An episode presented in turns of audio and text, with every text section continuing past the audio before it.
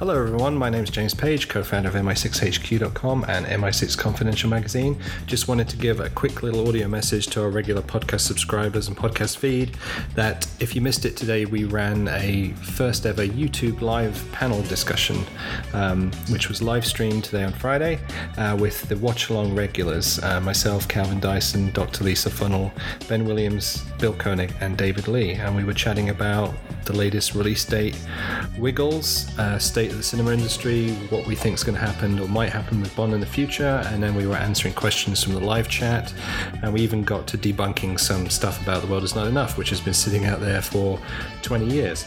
So if you um, don't subscribe to our YouTube channel, um, I'm going to leave the link below in the description of this podcast episode so you can jump over there and watch it on YouTube. We won't be putting the video content as audio only on this channel because it's not designed for audio only.